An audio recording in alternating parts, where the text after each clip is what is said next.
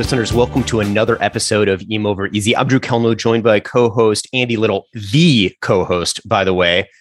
But that's not what it's just about. We are going to talk to a emergency medicine physician and medical legal expert, Brian Acunto. Brian, thank you so much for joining us. Hey, thanks for having me. I'm like excited, you know. I was going to wear my t-shirt, my EM Over Easy t-shirt to the to the podcast today, but I'm like that's like being that guy at the concert that wears like the band's t-shirt to their concert. You don't want That's okay. That Andy right now is wearing an EM Over Easy pullover in Florida in the middle of the summer to be the guy that is performing in the concert wearing but he's the yeah, he's shirt. the host. Yeah, but he's the host of his show. That's isn't acceptable. That, isn't it That's more acceptable. cliche when you're like on stage promoting your I, I don't know. It's debatable. debatable. Well, hey, before we go any further, a couple things to talk about. Number one, just a reminder, we are the official podcast of the ACOEP, and that is how we know Brian. Brian, Andy, and myself are all uh, significant contributors to the ACOEP. And there is a pretty exciting conference coming up this October in Las Vegas. The end of October is the Scientific Assembly.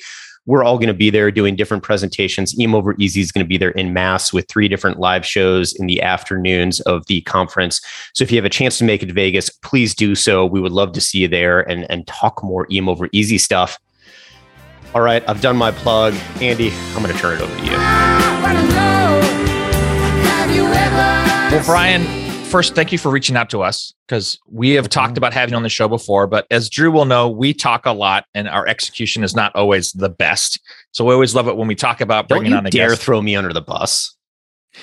There was no bus there. That whatever. Um, but Brian reached out and said, "Hey, I really want to come on and talk about diagnostic errors." And this is something Brian and I have talked to talked about offline. It's something that our show has talked about offline, but we've never actually done it on the show. So, Brian, introduce this idea of diagnostic errors, and I know you wanted to lead with the case. Yeah. So we're going to talk about a case first, and then we'll really get into what a diagnostic error is, error is. But let's talk about a 61 year old African American male comes to your ED complaining of three days on and off, but more on, especially in the last 24 hours, left arm weakness. And, you know, you talk to him, he's got a history of hypertension. He starts telling you, you know, when you get to your social history, I do drink six a day. So I'm going, that's probably closer to 12 a day. Hey, and he's like, yeah, and I sleep like uh, the other night, like I might have fallen asleep or passed out on my recliner chair with my arm above my head. So you do your NIH stroke exam, and the gentleman holds his arms out, and it, they're like this. Of course, first, nobody puts their arms out like that. When you say, "Hey, can you put your arms out like this?" What do they do? They put it Like this, by the way. Brian, Brian is looking at us all on a screen, but this is an audio podcast only. So it is it is holding the pizza box, demonstrating pronator drift without any drift. Right. But what does every patient do when you ask them to pull, hold their hands out with, you know, their palms up? They put their palms down, right? Always. So when he does this, you notice the left arm is kind of like the left hand is like drooping down, right? So you're like sitting, this kind of looks more like a, you know, radial nerve palsy. So you sit there, examine him. His stroke score is like maybe one for some mild, you know, sensory de- uh, alterations on that left hand you do your rest of your exam, you're like, I think this is a radial nerve palsy, right? This guy can hold his arm up. There's no drift. This is like really localized and it looks more like a peripheral nerve issue. So just a CYA, we get the CAT scan. The CAT scan's what? It's normal. So clearly it's not a stroke, right? I mean, it's been going on for three days on off, but more on for the last 24 hours. Everything else looks good. Hey, radial nerve palsy. Although there's a couple of little things that don't make sense here. When you feel his left arm compared to his right arm, it's colder. But when you check his pulses, they're intact. You actually are like, what's going on here? Am I missing? Is it a dissection? Two ABIs, they're exactly the same. You know, blood pressure the same. ABIs are, are actually greater than one in both arms. You're like, huh. Talk to, you know, some consultants. They're like, oh, yeah, that's probably, you know, more to do with the radial nerve and the injury. Don't worry about it. You know, splint them, send them up the office, put them on steroids. We'll see him. And you discharge them. And what happens, right? Because we're talking about this case, it can't be a good outcome. So what happens three days later? He comes back. His symptoms are worse. It's now involving not only the left arm, but the left face, the left leg, speech. He has a huge MCA stroke and does not do well. All right. So you sit there and you're like, well, that's kind of crazy. And you're like, that's a really tough case. Like, why are we talking about, you know, you're giving this case. Why are you talking about diagnostic errors. It doesn't sound like you made an error. It sounds like the guy presented with like a classic radial nerve palsy and then was like the the wolf in sheep clothing, right? But I think there are subtle things, and we'll kind of get into it as we we talk about diagnostic errors. You know, there are subtle things. Did we get enough information? Right?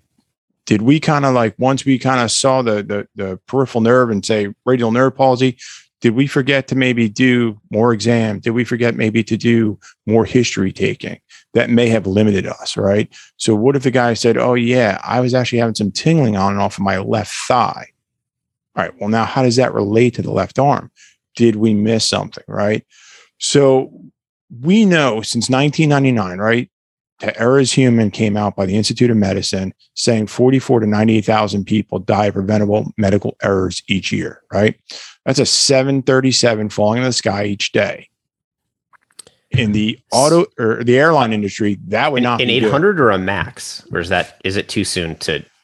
You know, my my knowledge of I, I mean, I'm not the one that's sitting in a fighter pilot jet, but 123 people. I don't know if that's a 737 Max or Ah, Super. no, it's I mean, a it's- 737. It's actually like a, a 300 or a 400, Okay. so so All we're right. okay. It's not inappropriate to talk about that. Okay. The, the, the max is you know the whole like falling out of the sky thing is real, Yeah. so we probably shouldn't. Should I well, probably well, well, look, that happened, right? Aviation injury, industry was, you know, taking huge hits from the government. What the hell is going on? This is happening in medicine every day. Why aren't we talking about it more?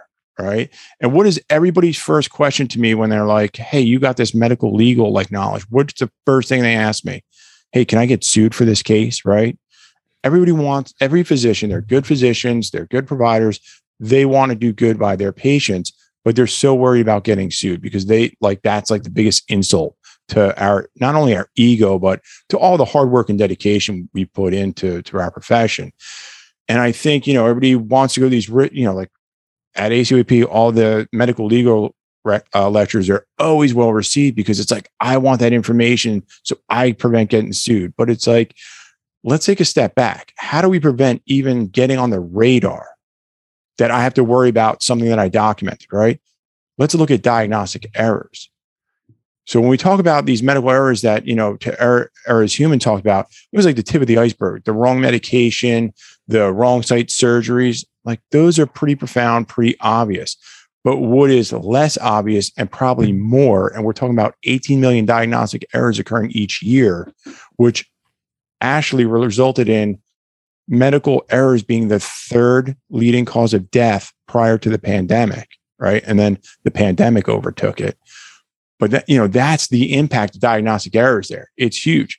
12% of all hospital adverse events, 10% of all inpatient hospital deaths, 74,000 deaths a year, diagnostic errors and, and medical error here. So, so, So- Brian, real quick, you're throwing out a ton of numbers that are Yeah. scary as I hear them.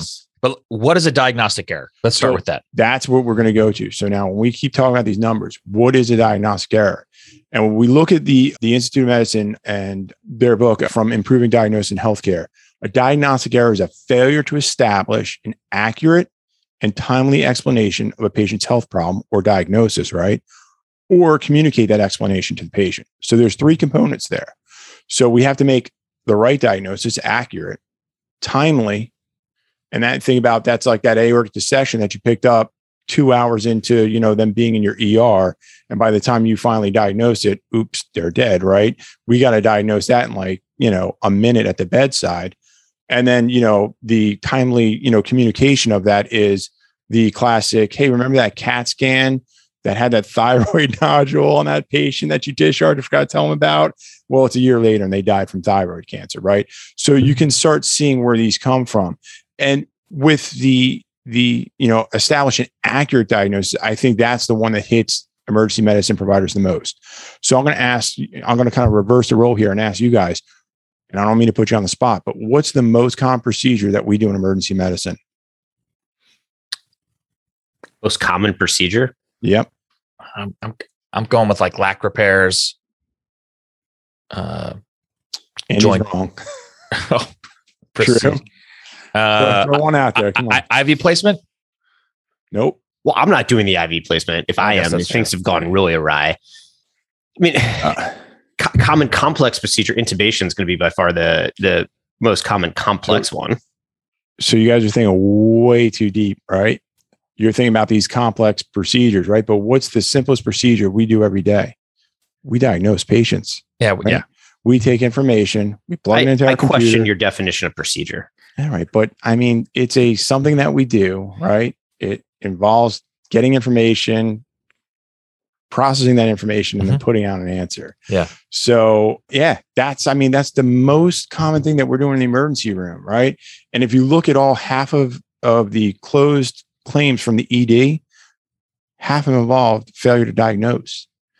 And if you think about it, the rest were probably still related to that because it was failure to treat in a timely fashion, loss of opportunity, which again all revolves around an accurate diagnosis in a timely fashion. And then we've all heard about the hey, you failed to communicate that nodule, you know, those types of communication issues. So, So, I Brian, think let's pause yeah. there for a second because you know diagnostic error is a really terrifying thing to think about as an emergency mm-hmm. medicine physician. There's the concept also of diagnostic ambiguity, right? right. We, we have a limited amount of time with a patient. Yes, we have a lot of tools at our, we have a lot of resources available to us to diagnose, or more realistically, rule out significant processes. You know, Right. what's my most common discharge diagnosis in the emergency department? It is the same chief complaint the patient walked into the emergency department with, right? Abdominal pain, nausea, vomiting, chest pain, not otherwise specified. You know, what whatever. I am not often diagnosing a specific process. There's a lot of diagnostic ambiguity, but what we're doing is we're trying our best to Right. rule out severe illness and disease with the somewhat limited time and resources that we have. So how do we marry the two of those concepts? Yeah. Because within diagnostic ambiguity, there is inevitably going to be significant error that I would argue is not preventable. Yeah. So I think that's a great question. And I think it's kind of a balance, right? Because I mean, we're not going to irradiate everybody just to, to get a maybe answer, right? So I think there's a balance there. But I think let's let's go back to, to what we do in emergency medicine, right? Like we're seeing tons of patients, right? There's two types of thinking, right? There's type one and type two. Type one is that quick, intuitive, you know i've learned from seeing and i've seen this before and or you know i it's almost like a gut feeling it's quick i make these quick decisions versus type 2 which is like the that the famous house you know let's go on the chalkboard and list our differentials and cross everything out we can't do that in emergency medicine Yeah, it's internal right? medicine. that would take Yeah. way too much time way too much effort after two patients we'd be exhausted how does the emergency medicine provider make their diagnosis? Okay, I see these EKG changes. I've seen them before. The patient's sweaty, diaphoretic, and they're clutching their chest, right? MI, right? So we we create these, you know, illness scripts or what actually become is these heuristics, these simple shortcuts. We do pattern recognition. And that's good. And it's very effective. It works majority of the time and it saves us from you know doing that type 2 thinking which would exhaust us. So we're able to work in like the craziest and most you know stressful environment that's like actually prone to error and we do really good most of the time. Now how do we do better? Well we have to realize our shortcuts fail us because it's like you, you said there's a lot of ambiguity. Maybe we don't have all the information maybe I've never seen this before. Maybe this is kind of the odd presentation of a common issue, or it's a rare pre, you know, a common presentation of a rare issue like that CPC case model, right? Do I have all the information I need? You know, am I, you know, is my thinking now faulty? And that's where we start thinking, have our heuristics failed us? Has that simple shortcut of pattern recognition failed us because A, I'm missing information or I'm applying the information wrong, right? So that's where you get into, you know, and I hate the word biases, right? Everybody's like, oh, I've heard these biases now anchoring bias, premature closure, confirmation bias, availability heuristic. We're starting to hear about these. I don't like using the word bias because of the, of the the terminology and how it's being used, you know, nationally right now or or publicly. But I think we can talk about them as cognitive dispositions to respond, right? Because our heuristics, we're using them our cognition just says, oh, this is how we respond. Well, sometimes it's faulty, right? So are we putting too much weight on one piece of evidence and ignoring the other evidence that tells us your diagnosis is wrong? Well, Brian, I, I just real quick. I, Yeah. I'm as you're as you're saying this, I'm going back to the case you started with. So we Yeah. have And to me, this is a great example that I know Drew and I, I work with my learners. I've seen Drew do it with his learners where it's the crap in, crap out mentality to where I don't think yeah. our shortcuts are always the problem. I think that it's we we don't put the right information into our shortcuts. And that's and that's the bigger issue. Like with this guy that you talked about. So we have a 61 year old African American male with hypertension, admits to heavy alcohol use. Okay, immediately that all puts us in a place where we have this picture of this, you know, chronic alcoholic come in the department. Yeah it probably isn't where our brain should go when we think of this patient, but there's automatically some biases or cognitive decisions made about how this patient probably isn't that sick. There probably isn't anything wrong with him. It's probably all related to his alcohol. And then as you go through the exam that you mentioned, like this is somebody like, oh, he said he told me that he slept weird. So the patient yeah. self chose that, oh, this really isn't a big deal.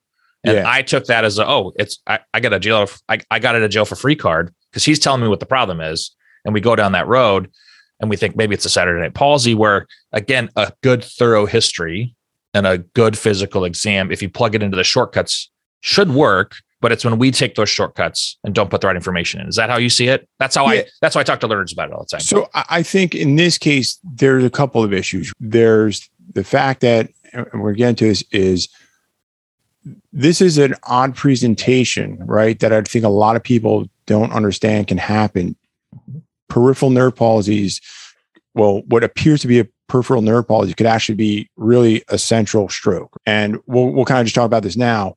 This is like, okay, I had a knowledge deficit. Okay. And then after this case, you started looking, well, there's an article, the cold hemiplegic arm. And they talk about these temperature changes that I observed that can happen with certain types of strokes. Then take it one step further. You know, I found an article on the peripheral palsy that's really masquerading it, or a stroke that's masquerading as a peripheral nerve palsy. And they talk about this thing called synkinetic testing, which I'm going to describe what I'm doing since this is a audio podcast. I'm going to put both my hands straight out. So if my left arm has a radial nerve palsy, it's drooping a little bit, right? I make a fist. If I have a radial nerve palsy, it's going to droop more if I am having a stroke, I make that fist, the droop's going to stay the same. It's not going to get worse. How many people know about that? Right. Not well, now guy. I know. Well, two, right? two more now. Yeah. Right. So now you know about that. That was a, you know, faulty information. I didn't have the information to process. Therefore, I went on and said, This is a radial nerve palsy. Now, knowing what I know, since I've seen radial nerve palsies, I do this. And it's like, Oh, okay. It, dri- it dropped more. I feel confident this is a radial nerve palsy. They don't have temperature changes, things like that. This all sounds consistent. Hey, everybody. It's Andy Little here, one of the hosts of EM Over Easy. If there was an ultrasound cover or scanning pad that could help make ultrasound guided procedures safer, easier, and more convenient, both for you and your patients, don't you think you'd be interested? Now, remember, inserting an intravenous device is one of the most frequently performed invasive patient interventions in the emergency department. But despite their frequency, establishing an IV can still be challenging, particularly in patients with difficult to achieve IV access. Failed insertion attempts can cause pain to the patient and increase infection rates. They can also be expensive for the hospital as each attempt requires additional time and procedures. Our friends over at Civco have come up with Envision ultrasound covers and scanning pads that are 100% gel free and are designed to help you insert IV devices without the use of ultrasound gel, saving you time and helping you to reduce the risk of patient contamination. Envision uses silicone adhesive that attaches easily to any transducer. Then instead of gel, you activate the probe with the use of sterile saline. When you're done with the procedure, you simply peel the cover off the ultrasound probe and send it to the high level disinfection per your facility's policies. We invite you to request a free sample of Envision and try it out for yourself today. Just visit civco.com slash gelfree. That's C-I-V-C-O dot com slash G-E-L-F-R-E-E today. So I think, you know, I think there's the there's the knowledge and information. That's part of it. But then let's take a different example here. How many times have we seen somebody come in, chest pain, T wave inversions, and those anterior precordial leads, and a troponin of like four, and we're like, up and STEMI, admit them, right? Well, what else could that be? Well, if you get the BNP, now you have an elevated BNP, you know, an elevated troponin with T wave changes and chest pain. Is that a PE? And I'll tell you, I do, you know, a lot of case reviews, and that's probably one of the big ones that you see is a lot of like NSTEMIs or that are really PEs that are missed. And that's just because we kind of closed off and said, I got a positive troponin, EKG changes must be cardiac. Well, let's back up. There's Yeah. other causes for a positive troponin. PEs can cause EKG changes, it can cause T wave changes. Did you get enough information to exclude other diagnoses? Yeah, and, and I think that that brings up the. I, th- I think there's over the course of an ER visit, there are multiple areas where if you don't put in the right amount of information, you'll get a bad, like you'll just make a bad decision. Yeah. You'll decide not to get the diagnostic test, and if you don't get the diagnostic test, then you won't come up with a differential that stays wide. You'll prematurely close, and I think, and that's really the the key to diagnostic errors is these are not uncommon things. Now, luckily, I've never been sued or, or, or been called to hmm. court or anything like that, but a couple cases where I have worried about that because I did some of these things where Yeah. it was the patient told me X. I didn't ask about anything else. I took the patient's word for it. We didn't do a test because the patient didn't give me that, or I didn't do more of an exam because the patient gave me a, a reason for why they were there. And I took their reason and said, that's perfect. And then XYZ, they come back three days later and they have a significant finding that leads to a bad outcome that might have been avoided if I had gotten the right information at those critical points in a visit and performed those additional tests, or at least kept my differential open wider. Yeah. So you you hit the nail on the head. I'm gonna, throw some crazy information at you just to really drive your point home, right? When you see a patient, you're starting to make a differential in your head within 10 seconds of whether it was opening the chart, not even walking into the patient's room yet, right? You're already starting to make a differential. Within one to seven minutes of seeing that patient, you're going to have the diagnosis, and majority of the time it's going to be correct. Like that, that's how good our heuristics or our, our mental shortcuts work, our illness scripts, our pattern recognition. And the problem is, is, and I don't know if it's necessarily a problem. I think majority of the time it's good. We're probably only getting about 68% of the information. Like there's studies that most, you know, providers only getting 60% of the information, not ED, but all providers, 68% of the information that's available. Well, why? Because majority of the time that's probably enough to get the right diagnosis. But I think there are times where that other little 32% of the information really could have saved us. And I think that's where, you know, are there cases where we stuck a little bit too solidly to our first impression? There was evidence to kind of tell us, hey, something else is going on, but we ignored it because it kind of went away from that first impression we had and didn't agree with what we were seeing, right? So we start doing that confirmation bias where, well, this kind of confirms what I want. It doesn't really exclude the, the things that I need to exclude, but it confirms what I want to confirm. So I'll ignore all the evidence, focus on this fact, right? That's the one of my favorites is like, you know, somebody comes with a sore throat and they do a CBC on them, the CBC, like the white count's 18,000, like, yeah, probably viral. Well, like a, a, WBC of 18,000 doesn't go viral, right? So now you just opened up that can of worms because you're ignoring that piece of evidence. And oh, by the way, they came back 72 hours later with what? You know, a, a prevertebral abscess, right? From from that sore throat that now is tracked down or whatever, because it was a bacterial infection to begin with. So I think, you know, these things they're prone to happen to us because of the way we think. And it's the way we need to think in order to actually do our jobs. Brian, you, have clearly identified this problem. We, we all know it exists in emergency medicine. I think all of our anxiety now is going up a little bit higher because we're thinking about all of the things that that we do wrong in a complex dynamic situation that sometimes you know we feel like we just can't do more hey i'm happy sometimes when i can get 70% of the the Yeah. history on a patient and feel like i'm high-fiving myself because it's above the 50% that i feel like i'm typically get into but let's let's move the conversation forward and talk about some of the things that we can do to help mitigate this diagnostic error without necessarily having to spend more time with the patient knowing that that that possibility really doesn't exist most of the time so how can we change the way we're practicing within the constraints we have to do better Yeah. So, and I mean, that's right. Like, that's the bread and butter of why I'm here. Right. And that's why we're talking about this because it's like, hey, let's bring awareness because now we're aware that there's this issue and that there's a problem. We know we can hopefully try and fix it. And I think we can. So, you know, like with the case I discussed, right? It's just getting out there, seeing cases, getting information, seeing those odd cases, seeing the odd presentations of common things, seeing the, you know, common presentations of rare things that gives you that information bank, right? And then I think the second thing, you know, obviously is where there's, you know, a clinical decision rules, use them, right? Those are tried and tested rules. And, and I think we have to stop believing that our patient is so special and unique all the time that they don't fit into the heart score or something else, right? Use the heart score where it's appropriate. It's there to help you. It's, you know, been proven to help. The third thing, and this is like, okay, well, I don't have a clinical decision rule for, you know, non-specific abdominal pain or leg pain, right? So this is where we use our friend. His name is Twed. T W E D. All right. I knew And- I knew a Twed in undergrad. He was not that helpful. So Okay. I'm sorry. no. So. I, and I think this is a tool, and this is like the, you know, in aviation, they have their checklist. They can't do anything until they they hit the checklist. And, and what TWED stands for is T is we're gonna, you know, what are the threatening conditions in this patient? The threats, right? So you have somebody with leg pain. Well, what's threatening to that? Is that an ischemic leg? Is it rhabdo? Is it, you know, some, uh, you know, other type of like life threatening or limb threatening thing that I need to entertain, even though I think it's like, hey, this is probably just a sprain or a strain, right? The the W. What if I'm wrong? So this is going to kind of make us stop and go beyond our anchoring confirmation bias. Well, what if I'm wrong? This patient's got a sore throat. Their white count's eighteen thousand.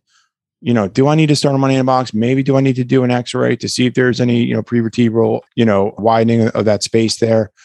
I think these these two questions alone just kind of stop and give you pause to say, Am I missing anything?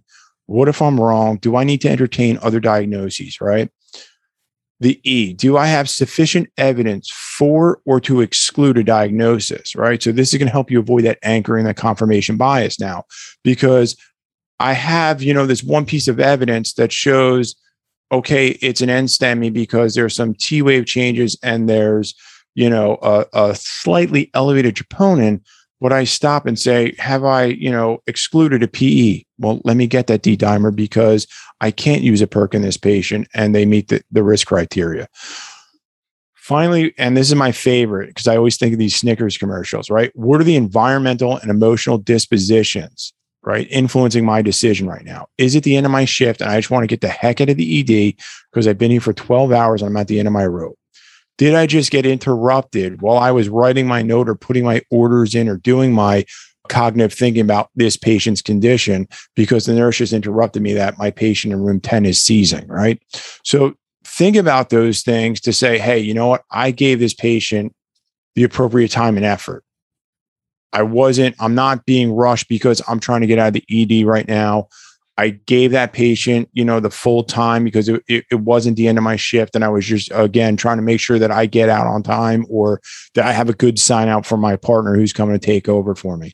So I think when we think about just those four simple things, it can really help us, especially when there's not a clinical decision rule, when it's not something that's so obvious to us. So, you know, uh, Drew, you talked about that, that, you know, ambiguity, the diagnostic ambiguity. This is there just to say, okay, I think I'm pretty good right? I don't think, you know, that this abdominal pain is, you know, appendicitis. I think I have sufficient evidence to say it's not mesenteric ischemia. I think I have sufficient evidence to say it's not diverticulitis. I think we can send this patient home. You know, their vital signs are good. I, I'm not hangry right now. I don't have to pee. You know, the nurses aren't interrupting me. I'm going to discharge the patient. I had a good conversation. I talked, you know, Tiger texted or or whatever secure texting. Their physician, they're aware of what's going on, and they said they text me back and said they'll follow up the patient tomorrow. So I think those are all the things we can do to really kind of help minimize that. And here's Brian, there was some ahead. absolute gold there that we just need to focus on for a Yeah. quick second. So you had three points. Point number one actually maybe was the one that's going to get missed, and I want to highlight it for a second. We have to learn from the patients we've already taken care of. And the way we do that is to follow up on the patients. It's hard sometimes to remember to do that. We- do this as residents because we have to. The ACGME says we have to do patient follow up logs. There's method to their madness, which is that is one of the best ways to learn. Because once you admit or you dispo the patient, oftentimes it is out of sight, out of mind. And unless one of your colleagues goes, Hey, you remember that, which is never what you want to hear, we don't often learn about them. So remember to follow up on your patients, particularly ones where there was some diagnostic ambiguity too, because that's how you can get that that tip, right? They came back and had that large vessel occlusion that I missed. And then I learned the things that you just taught me about right. the difference between a stroke and Saturday night palsy. So hold on. I have to, I have, before you go on to your next point, I have to say, like, that is gold right there, right? Because figure we're admitting what, maybe your shop, 16% of your patients get admitted, right? And we're saying of that 12% diagnostic errors, right? Where's the majority of your patients going? They're oh. going home, right? How many of those patients are we calling up saying, Hey, how'd you do? Oh, you know, you diagnosed me with flu. I'm still having symptoms like two weeks later. My doc did, you know, some tests and it looks like I have lymphoma. Oh, wow. Okay. You know, I mean, that's not like great what you want to hear, but that's like, hey, what did I miss? Like, did I premature close? Did I do this? No, this was just a really early presentation. I don't think anybody could got it. It wasn't medical malpractice. You did the standard of care.